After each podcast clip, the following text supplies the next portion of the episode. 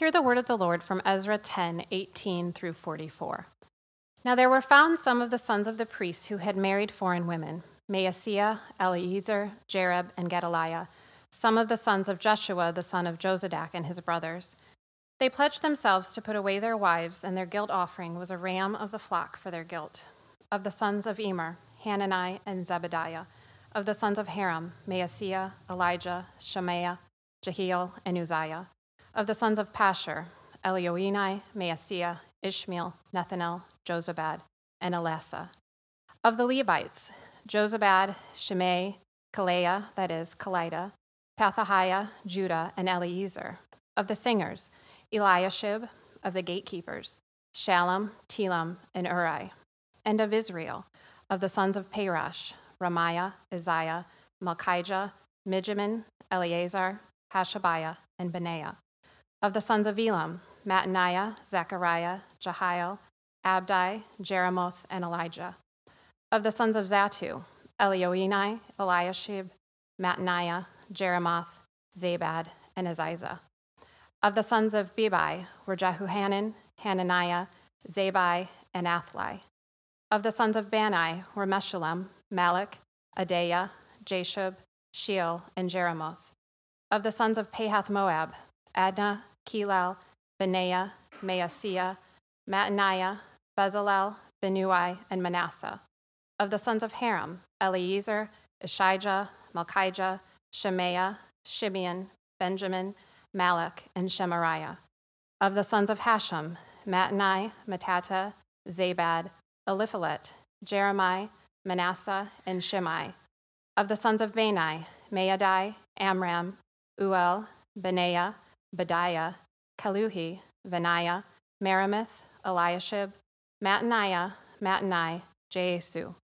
Of the sons of Binnui, Shimei, Shelemiah, Nathan, Adaiah, Magnadabai, Sheshai, Sherai, Azarel, Shelemiah, Shemariah, Shalom, Amariah, and Joseph. Of the sons of Nebo, Jael, Mattathiah, Zabad, Zabinah, Jadai, Joel, and Benaiah.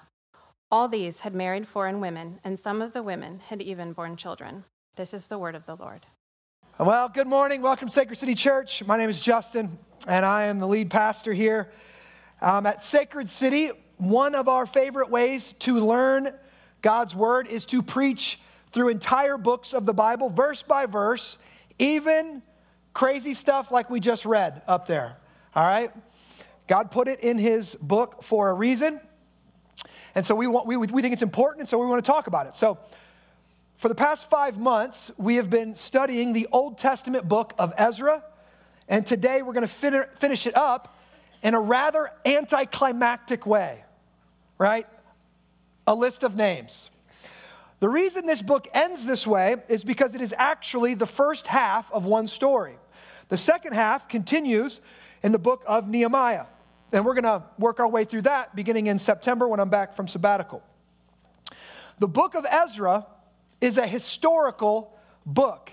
And when I say it's a historical book, what I mean is the Old Testament is br- basically broken up into four categories: law, history, poetry, and prophets. And Ezra is part of the historical books. If you're just joining us today, I'm going to briefly catch us up to speed on this history. If you've been with us through this whole study, this is going to be a little bit um, of repetition for you, but I've purposefully repeated this brief history often in order for us to memorize it. I want it to get down into our bones. I want us to walk away from this time in Ezra and really know the history behind it. So we know our Old Testament better. We know our own story better. So let me start, let me start at the Exodus, right? After God's chosen people had been delivered from four hundred years of Egyptian slavery, God promised to give them their own land. This is the promised land. This land was presently occupied by several different pagan nations, nations who worshiped and served different gods who were much different than Yahweh, the one and only true God. So God commanded his people to drive these idol worshipers out of the land, smash all their idols, and never to intermarry with them unless they converted to worship the true God. However, the people disobeyed many times over. Sometimes they didn't smash the idols. Sometimes they didn't drive out all the people. And sometimes they intermarried before a person was converted. As a result, God's people had become worldly. They become just like the surrounding nations. They were no longer holy and separate to the Lord. They had now become syncretistic and idolatrous. Syncretistic means you tried to syncretize, synchronize false beliefs with true beliefs. Okay, you try you try to bring in what God says and you bring in what other God says. You become idolatrous. You want to put God up on your shelf and worship him like you worship all the other gods. And maybe just become a pluralist. Oh yeah, all gods are good. I'm just going to put Jesus up there on the shelf. Jesus won't stay on that shelf. So God sent many prophets to them to tell them to turn from their ways, but they refused. So God gave them what they wanted. You want to serve other gods? Go serve other gods. And God drove them into exile. How did God do this? God stirred up a pagan king, Nebuchadnezzar, the king of Babylon, to invade Israel, destroy Jerusalem, destroy the temple, wipe out the right worship of God, and then carry off the best and the brightest into Babylon. God told his people through the prophets that they would be in exile seventy years, basically for an entire generation. But God also prophesied to them to the, through the prophets beforehand that after the seventy years, he would bring them back to back to, uh, back to Israel and Jerusalem. If you say, try to say Israel and Jerusalem at the same time, that's how it comes out. All right? This was to show them, look, God had made a covenant with them. They had walk, walked away from the covenant. They had broken covenant, but God was faithful to his covenant. They had rejected him. He is not going to reject them. He was going to show them that he was gracious and faithful even when they were sinful and unfaithful. God was not going to give up on his people. He would not change his mind about his plan for the renewal and the redemption of all the world. So here's God's people in exile. Well, while in exile, King Cyrus of Persia attacks Nebuchadnezzar of Babylon. God stirs up King Cyrus to do this and to destroy Babylon. And then that is exactly how and where the book of Ezra begins. Then God stirs up the heart of this new king, Cyrus, to allow the Israelites to go back to their homeland, to return and rebuild the temple to worship their God. This, of course, is an actual historical claim, a claim about an event that is said to have happened, the Bible says it happened, in real world history. This historical claim is actually confirmed by the Cyrus cylinder. I mentioned this in one sermon way back. In eighteen seventy-nine, a clay cylinder was found in the foundations of Esagila, an ancient temple of Marduk. It's called the Cyrus Cylinder and today is housed in the British Museum in London. You can Google it if you want to. The Cyrus Cylinder is a clay cylinder and it's written in Babylonian script, and it is the Babylonian account of the conquest of Babylon by Cyrus in five thirty-nine B C. In it, Cyrus claims to have restored to the conquered people their temples and religious cults and to have returned their previously deported gods and people. This is the Babylonian historical account that affirms what Scripture teaches. The Bible, once again, is not a myth. It describes real history, and that is confirmed by outside sources. So Cyrus gives them this edict that allows them to return to rebuild their temple, and just over forty-two thousand of the exiles return to Jerusalem and start to rebuild the temple. This was stage one in the rebuilding process. Stage one lasted about twenty years, and it was full of all kinds of conflict. They had many adversaries that tried to, from their pagan neighbors, that tried to stop their work. They also had conflict amongst themselves. If you remember, many times they gave up on the building of the temple to focus on themselves. They wanted to go build their house. So they were building really nice, fancy homes while the temple of God re- remained in ruins. And so what did God do? God called prophets, right, to speak his word to them, to wake them up from their slumber and say, and, and say that very thing. Go back to work on my temple. Don't spend all your money on yourself. Get back to work. And thankfully, the people repented and they returned back to his mission. Well, during that time, King Cyrus died and King Darius took his place. Once again, we saw God stir the heart of the king to accomplish his specific plans in history. King Darius gave his decree that the work on the temple must be finished, and even sent Ezra the scribe to be a secretary of state and priest to improve the right worship of God in the temple. He brought a bunch of gold to beautify it. He brought priests in to serve the people. And he also told them to appoint civil magistrates and judges that would rule according to God's law. That Ezra was, was commanded there and, and told to go back, and the people that don't know God's law, teach them God's law so that they, they know what's required of them. So we saw from this that God's desire wasn't just to have a church in society. God's desire was to have a church in society that changed society. And he wanted society to be set up in very specific ways. Okay? Then when, oh, in what specific ways? Everything was to be done according to the will of God, according to the law of God. Now again, law, history, poetry, prophets. When the Bible speaks of law, it's speaking of the first five books of the Old Testament. Genesis, Exodus, Leviticus, Numbers, and Deuteronomy. Thou, listen, they were meant to take those first five books, read through them, study them, understand them, and then rightly order society based upon that law. That, that was the plan, to rebuild the society. This teaches us here, so the build a temple and then renew the city, right? Build a temple and then build society. This shows us that the right worship of God precedes the right ordering of society. You can't rightly order society and then reform it from the top down. No, you need to go from the bottom up. Right worship of God precedes the right ordering of society. Ezra tells us that the hand of the Lord was on them to accomplish this task. So God was blessing this work. So what we would expect is Ezra to show up on scene and be really encouraged. That's not what happens. Ezra shows up with his Bible in hand, ready, ready to preach, right? And what does he find? He does not find the idyllic scene that he had hoped for. Instead, the first thing he finds, the first thing he hears is really bad news. The people, like sheep without a shepherd, have wandered a- away from their God again. They had disobeyed him and married people who worshiped other gods. And this is exactly what their forefathers had done to get them exiled to Babylon in the first place. Proverbs twenty-six eleven says this, quote, "Like a dog that returns to its vomit is a fool who repeats his folly."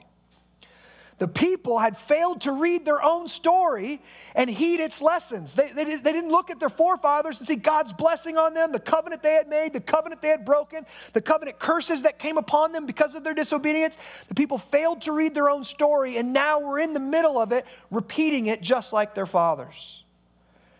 So what happens? God sends a priest, Ezra. And Ezra, as a priest, stands in the gap between a holy and a righteous God who demands obedience and an unholy and unrighteous people. Ezra stands in the gap between these two people, and he pleads for God's mercy to be on them. He publicly confesses his sins. He pulls his hair from his head in a display of grief and remorse. He's saying, we are completely undone and deserve your wrath to sweep down upon us right now. We deserve you to wipe us off this planet. We cannot even stand before you this day because we are guilty once again of walking away from our covenant-keeping God and worshiping other gods. Ezra just throws himself and the people wholly onto the mercy of God. If God is not merciful, we're doomed. Now, I think many of us presume upon the mercy of God. We think God, oh, he's all, he's all love. We, are, we live in one of the most schizophrenic societies ever. We claim to want justice in our world. We claim to want justice in our world, but we want a God who's not, nothing but a soft, fuzzy, gushy, sentimental version of love. You cannot have love without justice. Justice is the love of God poured out on sinners, poured out on those who disobey. Why do we want a God of love but not a God of justice? Don't we want a world that's just? Don't we want a world where, where violent criminals get punished what they deserve?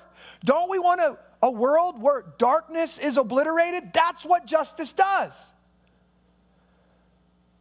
So the people here, they don't presume on the mercy of God. They say, if God is not merciful, we are doomed. What they're saying is, if God is just, which we know he is, because God is not a liar, God always tells the truth, God is going to punish the, the wrongdoer because he's a God of love. He's going to do that. And we are guilty of wrongdoing, so we deserve the wrath of God to come against us. So we are doomed if God isn't more than just. We need him to be merciful. All, it says, all the people trembled at the word of the Lord, gathered around Ezra and participated in his mourning. They began to mourn and confess their sins as well. So the, they weren't just saying, stop preaching, preacher, we don't want to hear it. No, no, no, they, they were cut to the heart. They gathered around him and they started saying, we repent, we repent. Then the leader of the people, Shechaniah, stepped up. Now listen, we don't know nothing about this guy except for this right here. I pray we get some Shechaniahs in our church. I pray we have some men in every missional community that stand up like this. That he sees this grieving. He sees this weeping. He realizes people, they know they've sinned, but he steps up and he's read the story. He's read the covenant. He's read the Old Testament. He knows there's something to do, and he knows exactly what, is, what it is to do, and it's not easy, but he's going to get up and say the hard thing. Reminds me of Martin Luther. Martin Luther said, truth at all costs, peace if possible. Truth at all costs, peace if possible. Shechaniah steps up and says this, quote, we have broken faith with our God, and we have married foreign women from the peoples of the land. But even now, there is hope for Israel in spite of this. Let us make a covenant with our God to put away all these wives and their children according to the counsel of the Lord and those who tremble at the commandment of our God, and let it be done according to the law. There's hope. There's hope right here, and the hope is written in the law. The law told us what to do here if we ever find ourselves in this situation. It wasn't enough for the people just to apologize for intermarrying and to admit their guilt. They had, they had sinned against the Lord. They must repent and change directions. And repentance in this situation meant send away the pagans. You cannot remain married to high-handed idol worshipers. Now, this still, it's a severe mercy, but this still is a gift of grace. This was a come to Jesus moment. This was a drawing a, a line in the sand and saying, as for me and my house, we will serve the Lord. And listen, here's the deal. You either embrace Jesus Christ as Lord and Savior and you worship the true God, or you get to step in. Amen. That's the call. This was a gift of grace. This was a kindness of God to draw a line in the sand and say, we're not worshiping idols anymore. We're not going to be syncretistic with our faith anymore. As for me and my house, we will serve the Lord. This was a calling for men to step up and be godly men in their homes. And the wife would either follow, she would either submit and follow and worship the right God, or she was to leave. But, now I want you to imagine this. Every man is receiving this hard word, clear directions, but he's going, well, I don't really know what she worships. Or what about my eight-year-old daughter? I, I, I don't, does she, I mean, I don't know. This is a complicated process. So Ezra gives them three months. They appoint judges. They appoint elders. to, to judge every single case, to work through all the extenuating circumstances, all the different things, to call all the women before him and all the children before them, and to give every single one of them an opportunity to embrace, and we're putting, embrace Jesus Christ by faith. Will you turn from your God, and will you worship the one and true God? It's a complicated three-month-long process. Now, this is a really important detail that we all need to recognize, and I'm going to try to summarize something that we call covenantal theology. And you should study this on your own when you have time. God, and many people in the church have lost this understanding, okay? God only relates to human beings through a covenant. A covenant is a formal bond.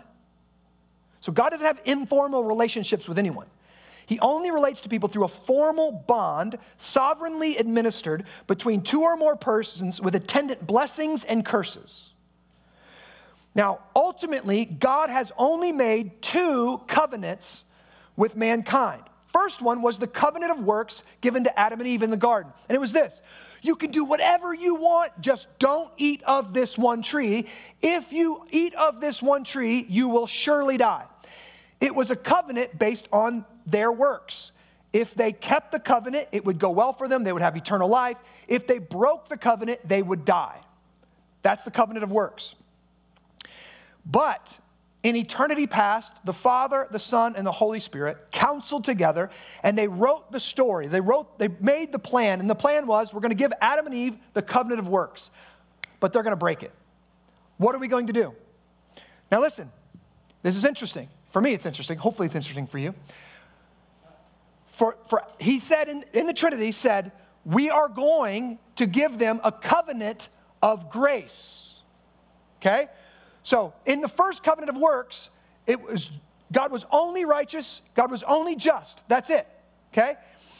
But now in the covenant of grace, he's going to be merciful. He's going to be gracious. I want you to think about at, um, when the angels sinned and disobeyed God, they received judgment. They had no chance of redemption, no hope of change, no, no offer of repentance. Angels got judged, and he said he created hell for the devil and his angels, okay? So what God does is when Adam and Eve sin, in Genesis chapter three, we see the covenant of grace, a new covenant, a covenant of grace enter into his relationship with humanity. And he, he starts out like this. He says, he prophesies to Adam and Eve, and he says, from your seed, there's going to be a seed of Satan. There's going to be a seed of uh, a seed, a seed, a line of grace that will lead to the Messiah. But from your seed, from your lineage, will come someone who will crush the head of the serpent. That's Satan, and the, the person that's per, going to be Jesus Christ. But that snake will bite his heel, but his heel will crush the head of the snake. Okay, this is the beginning of the covenant of grace. Now, this is what I want you to stay with. I'm going to, I'm going to start. I'm going to teach you a new analogy that I've got, a metaphor here. And hopefully it won't be heretical. I, I'm, I'm, I'm trying it out on you guys, okay? The covenant of grace that began right there was like a totally new operating system for our computers. You purchase a totally new operating system. But that operating system, as you get an operating system, over the years or months or however it is, you get new versions. You get new upgrades, right? Think of the covenant of grace as version one. We get a, with Adam and Eve in Genesis three, we get a totally new operating system. But then from there, that operating, we get version two with Noah, right? Then we get version three with Abraham. Then we get version four with Moses. Then we get version five with David. Now, these were all outworking of the covenant of grace, but each version was built up and improved on the one that came before it. Now, the reason I say they're all outworking of the covenant of grace is because people try to say, like, oh, the Old Testament is just under the law and it's all works-based. No, it's not. If you go and study every single one of these covenants, they were initiated by God. They were initiated by grace. They were given to undeserving sinners. There was promise of redemption. There was blood that, blood that was shed that was covering sin. There was promises of blessings for obedience and, and curses for disobedience. They were all gracious. So they're all an outworking of the same covenant of grace. Now watch this. But when Jesus came, Jesus came as the new Adam who would obey God where Adam disobeyed. Jesus came as the true Noah who would save his people through his life, death, and resurrection, not through a boat. Jesus came as the ultimate Abraham who left heaven and followed God's wishes all the way to his own death to purchase a people as numerous as the stars in the sky. Jesus was the true and better Moses who delivered God's people from their slavery to sin, and the final David who would reign over God's kingdom in truth and justice forever. What this means is that when Jesus came, lived his perfect life obeying the law of God fully where everyone else had failed, Jesus fulfilled the old covenant. Jesus accomplished the covenant of grace. Then in his death, he took the punishment his people deserved for breaking the old covenant, thereby absorbing the wrath of God for his people and securing for them God's love and pleasure. When Jesus was re- resurrected, that was evidence that God accepted Jesus' life and death in our place. Listen, Jesus was our covenant head. He was our elected representative. He, was, he, he represented all of the elect, all of God's people. And now Jesus is the mediator of a new covenant. Well, this is a big question. How does the new covenant relate to the old covenant? Right? How does the New Testament relate to the Old Testament? Just what is the New Covenant? The New Covenant, this is interest, this is big. It is not new in the sense of totally new operating system from the Old Covenant of grace. The New Covenant is the covenant of grace fully realized. It is the final version of the same covenant that was given to all the patriarchs. Now, this new version has some new features, some new things in it. We have baptism, we have the Lord's Supper, right? But that's a sacrament. The Old Covenant had sacraments too. There were just circumcision and Passover, right? So we got some new things, but there's so there's some continuity between these two covenants, but there's also some discontinuity. Some features of the old remain and some are obsolete. We are told the new covenant has, quote, better promises, Hebrews chapter eight, verse six says. Now, what are some of these continu- continuity and discontinuities? We know from the New Testament that all of the ceremonial law of the Old Testament is obsolete. It's been fulfilled. We no longer have to worship God in the temple or offer animal sacrifices to him or wear funny clothes or avoid shellfish. All of that was fulfilled. Now listen, all of that was fulfilled through Jesus. Jesus is what makes us pure. Jesus is what makes us holy. Jesus is our final sacrifice that atones for our sins. But this is what we need to see. The moral, the moral in the Old Testament laws still is true today. You still need purified. You still need cleansed. You cannot swagger into the presence of God. That part of the Old Testament ceremonial law is still in effect. We call it the moral of the ceremonial law. It's still in effect. We just go through Jesus now, okay? We still need a priest. That's Jesus. We still need atonement.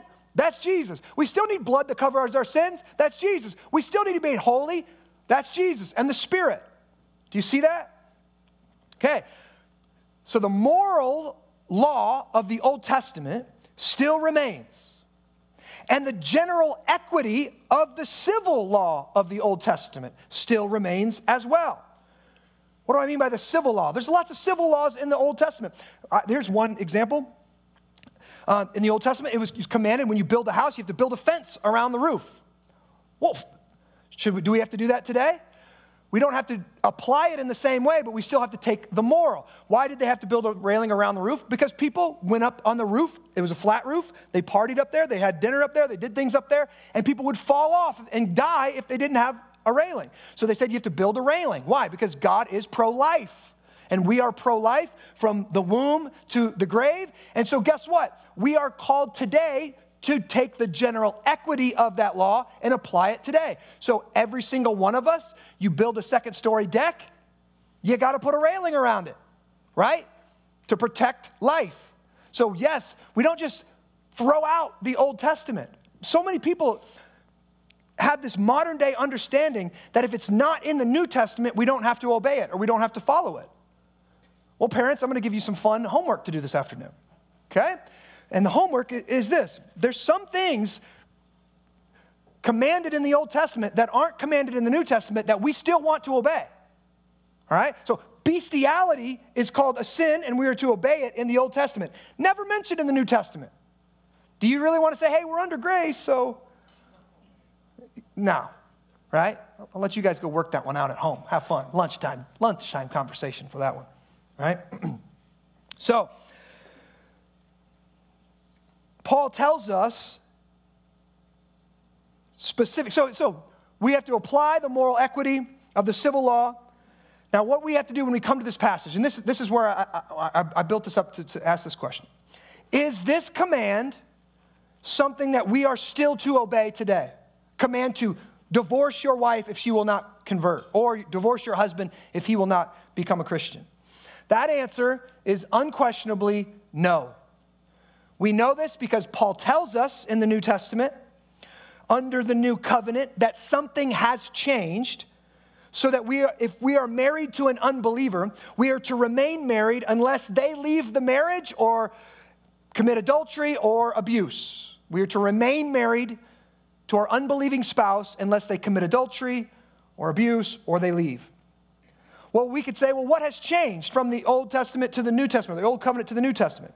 Well, we have better promises in this final version of the covenant. Namely, when you go to the Old Testament, you see people like Saul. The Spirit would come upon Saul, and then the Spirit would leave Saul when he disobeyed.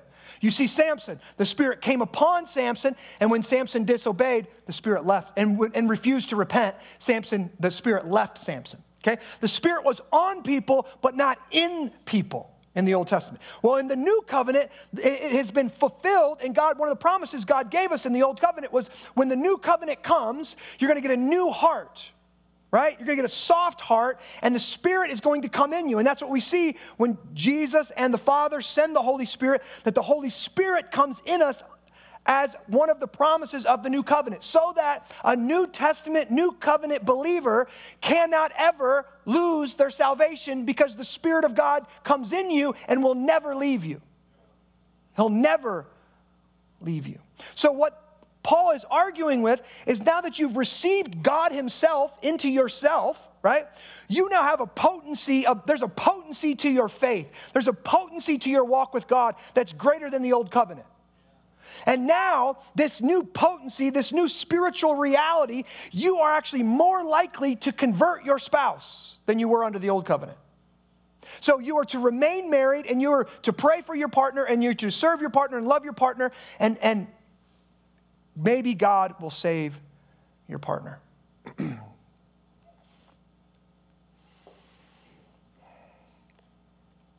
So, people are like, are you ever going to get to the text? Not really. Just, she did a good job naming them names. I don't need to go back through it. My mouth doesn't work that way. So what are we supposed to learn from this last chapter in the book of Ezra? Well, our, sim- our, our situations are similar, but not identical. So we are still commanded by God to not marry unbelievers. We are to marry only Christians. Second Corinthians six, fourteen through eighteen says this. We are to come out from among them and be separate, saith the Lord. We're to be a holy, distinct people under our God. In that context, that makes very clear that Christians should never date, court, or marry non-Christians. Full stop. Flat out. Christians should never date, court, or marry unchristians. But this chapter goes on and doesn't just end there. It ends in a unique place. This chapter ends by naming names, and it's very uncomfortable in our society right now, and most of us aren't going to like this, but this chapter ends by naming names. one hundred ten names to be exact. And if you remember, well, first off, these dudes' names go down in infamy. Like, these are people who married pagans and then were unable, through their own spiritual leadership, were unable to lead them to Christ, were unable to convince them of the goodness of Yahweh and to reject their false gods. So in one sense, this is infamous, right? This, this is just like, you, you.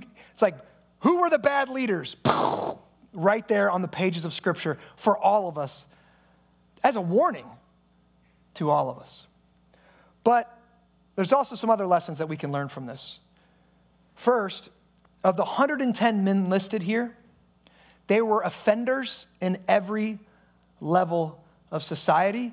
And Ezra lists the priests first, and he lists them kind of in order of importance. Remember, when Ezra got back, he was shocked that that kind of sin in the camp was going from the top down. Well, here we have proof. We have seventeen priests named. Some of these priests were from the family of the high priest. We have six Levitical priests named.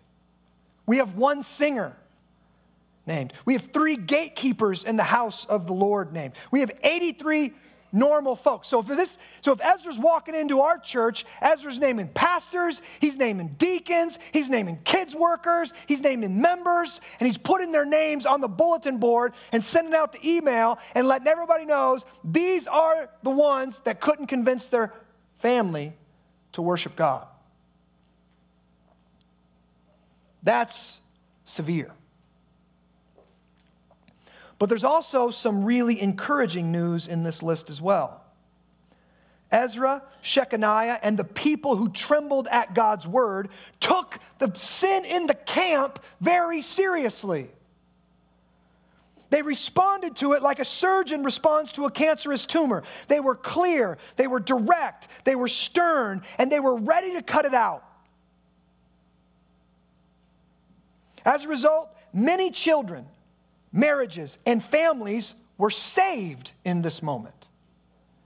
We don't know exactly how many people used this moment to be saved. What we do know is that only one half of one percent of the total male population that initially returned under the decree of Cyrus had to send their wives or kids away. One half of one percent. So that means more than likely the majority of people used this moment, this stern, harsh, black and white line in the sand moment, to actually convince their family to worship God.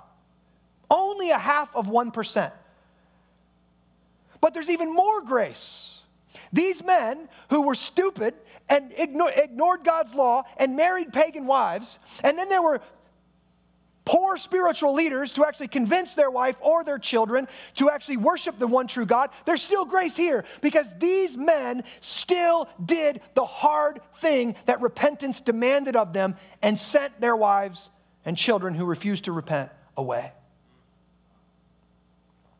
They still obeyed God and did the hard thing here by sending. And I'm going to say it harshly so we can get out of this religious pluralistic mindset that we have, that all gods are kind of nice.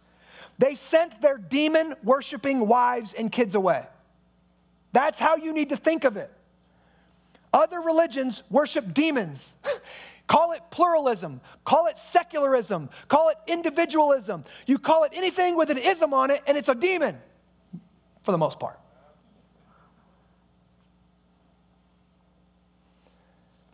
Now, thankfully, we are no longer under this version of the covenant. We are living under the new and final version. And so we do not have to send any unbelievers away who are living in our homes. Right? Six-year-old Johnny, I don't know, good luck. However, this text does still apply to us in some ways. We still need to be vigilant when it comes to our church. As you read the New Testament, you learn that the visible church, the church that you can see with your eyes, is made up of a mixed multitude. There are unbelievers present and there are believers present.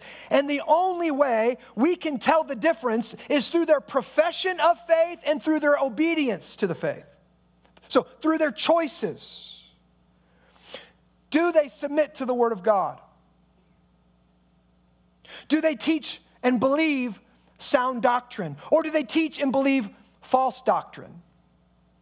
Do they repent of their sin and obey the commandments of God? Or do they make excuses for their sin? Do they even call things good that Scripture calls evil?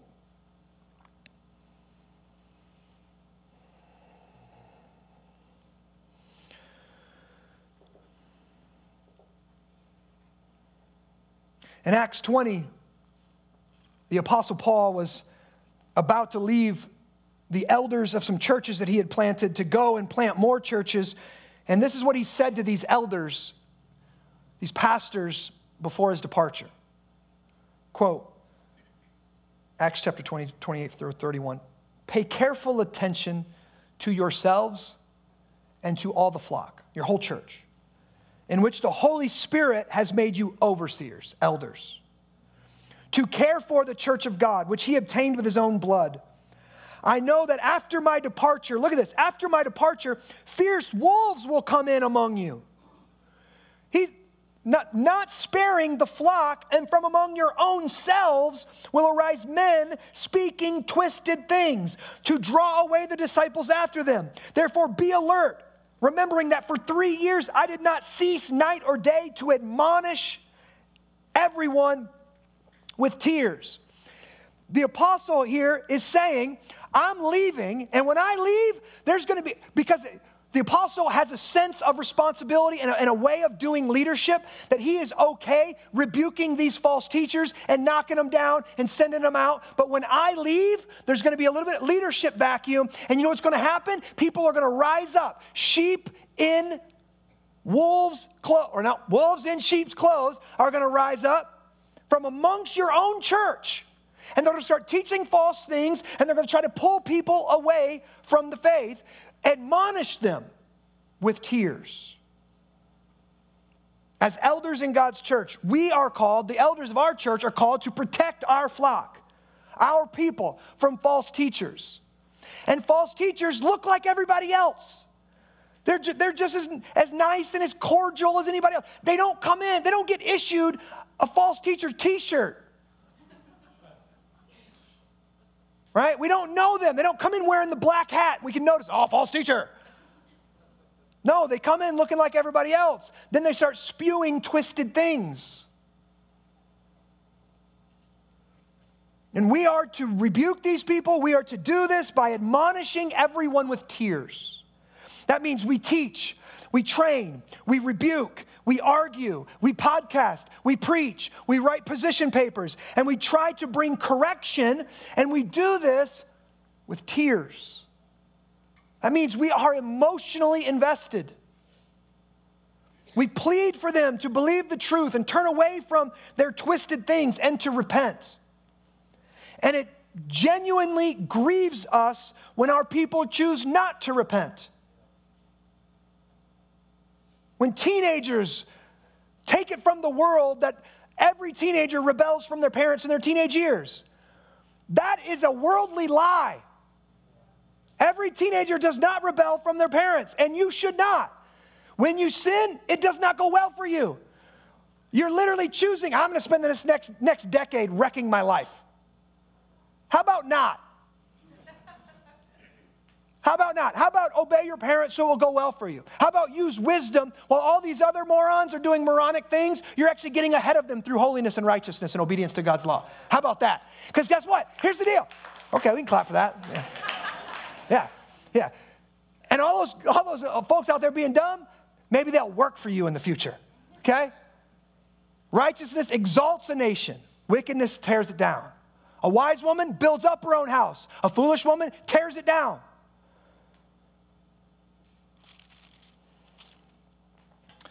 So, it grieves the elders when teenagers say, I'm just going to be, I'm going to be worldly for a little while. No. Not in this church, you're not. we will call you to repent. When people refuse to repent, it is entirely appropriate to name names and send those people away from our church membership. Paul said this to Titus, as for a person who stirs up division, after warning him once and then twice, have nothing more to do with him. Knowing that such a person is warped and sinful, he is self-condemned. First Corinthians five, this is what Paul says. It is actually reported that there is sexual immorality among you, and of a kind that is not even tolerated among pagans. For a man has his father's wife, probably his mother-in-law, and you are arrogant. Ought you not rather to mourn? Let him who has done this be removed from among you. So the people were saying like this, you know what? We're under the new covenant. The covenant is grace, not law. So it doesn't matter how you live. You, you know what? You're sitting, you're sleeping with your mother-in-law. No big deal. We're all under grace.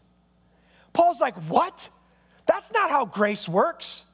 Grace should cause you to hate that sin and drive that sin out of your church, not welcome it in.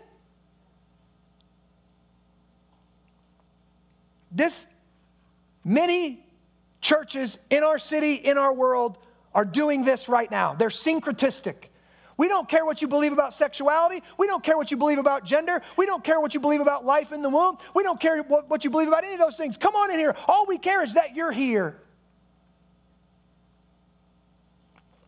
Paul goes on, for although absent in body, I am present in spirit, and if as if present, I have already pronounced judgment. Judgy?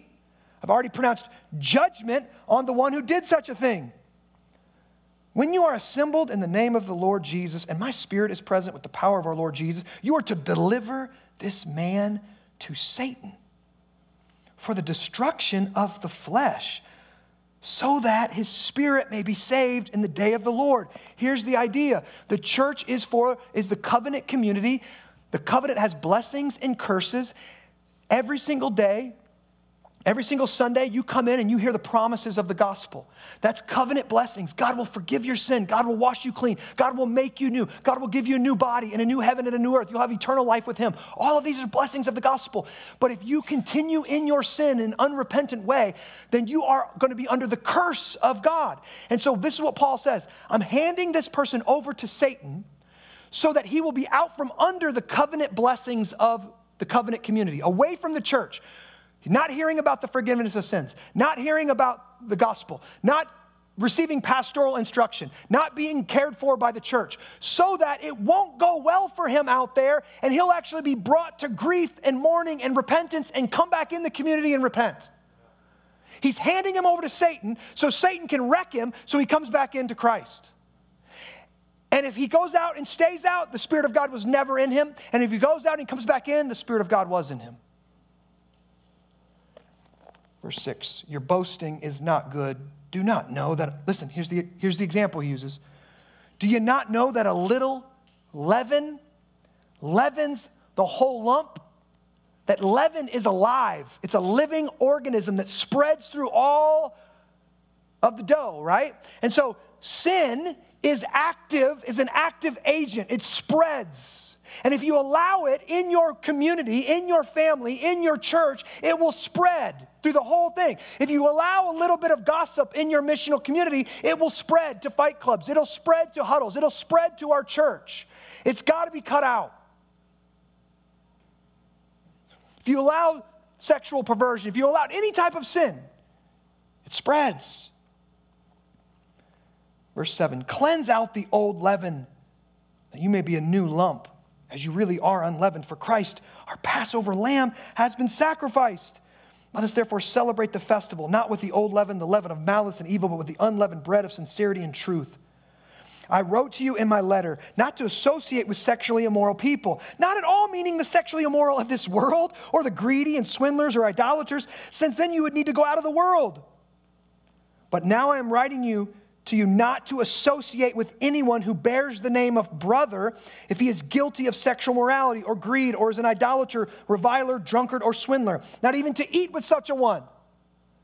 Unrepentant sin. Don't even hang out with them if he says he's a Christian. For what have I to do with judging outsiders? Is it not those inside the church whom you are to judge? God judges those outside. Purge the evil person from among you. And then Paul, give, he gives us this principle, and then he actually applies this principle to his own ministry in First Timothy chapter one, verses eighteen through twenty. He says this to Timothy, "This charge I entrust to you, Timothy, my child, in accordance with the prophecies made about you, that by them you may wage the good warfare, holding faith and a good conscience." So that's it. Holding faith and a good conscience. All right, we're talking about theology here. We're talking about doctrine here. We're talking about his own personal beliefs here. Now look what he says. "By rejecting this, some have made shipwreck of their faith, among whom are Hymenaeus and Alexander, whom I have handed over to Satan, that they may learn not to blaspheme."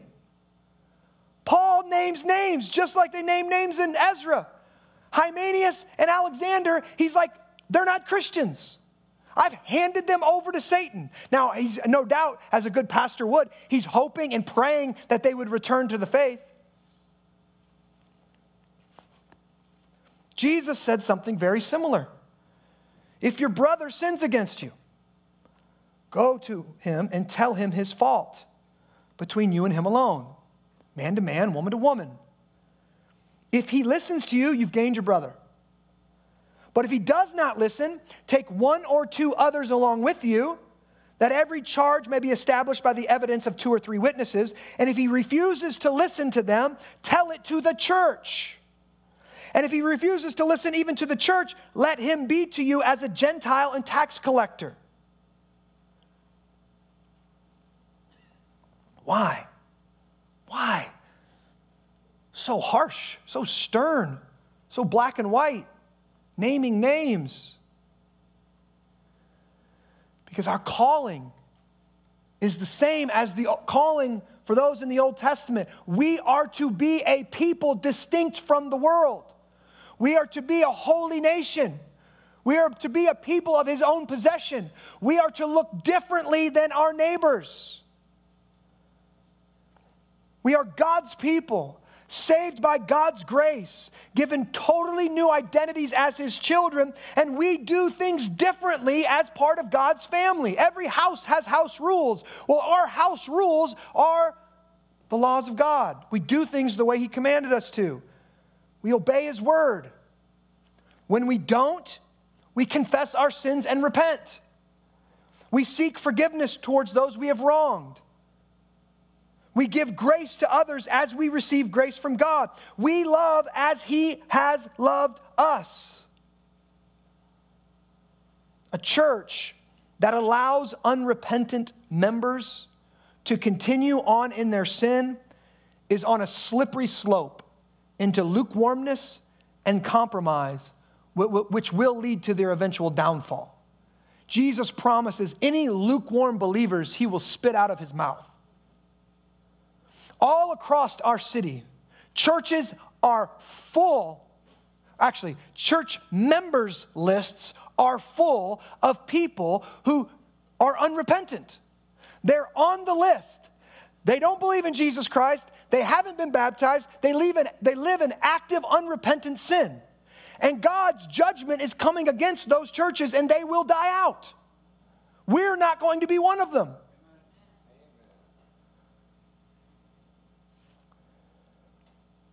Listen, our, our desire, we, we make it pretty plain. We want to preach the gospel, make disciples, plant churches, and renew our city. That means we want to have a society-wide impact on our city, okay? But here's the deal.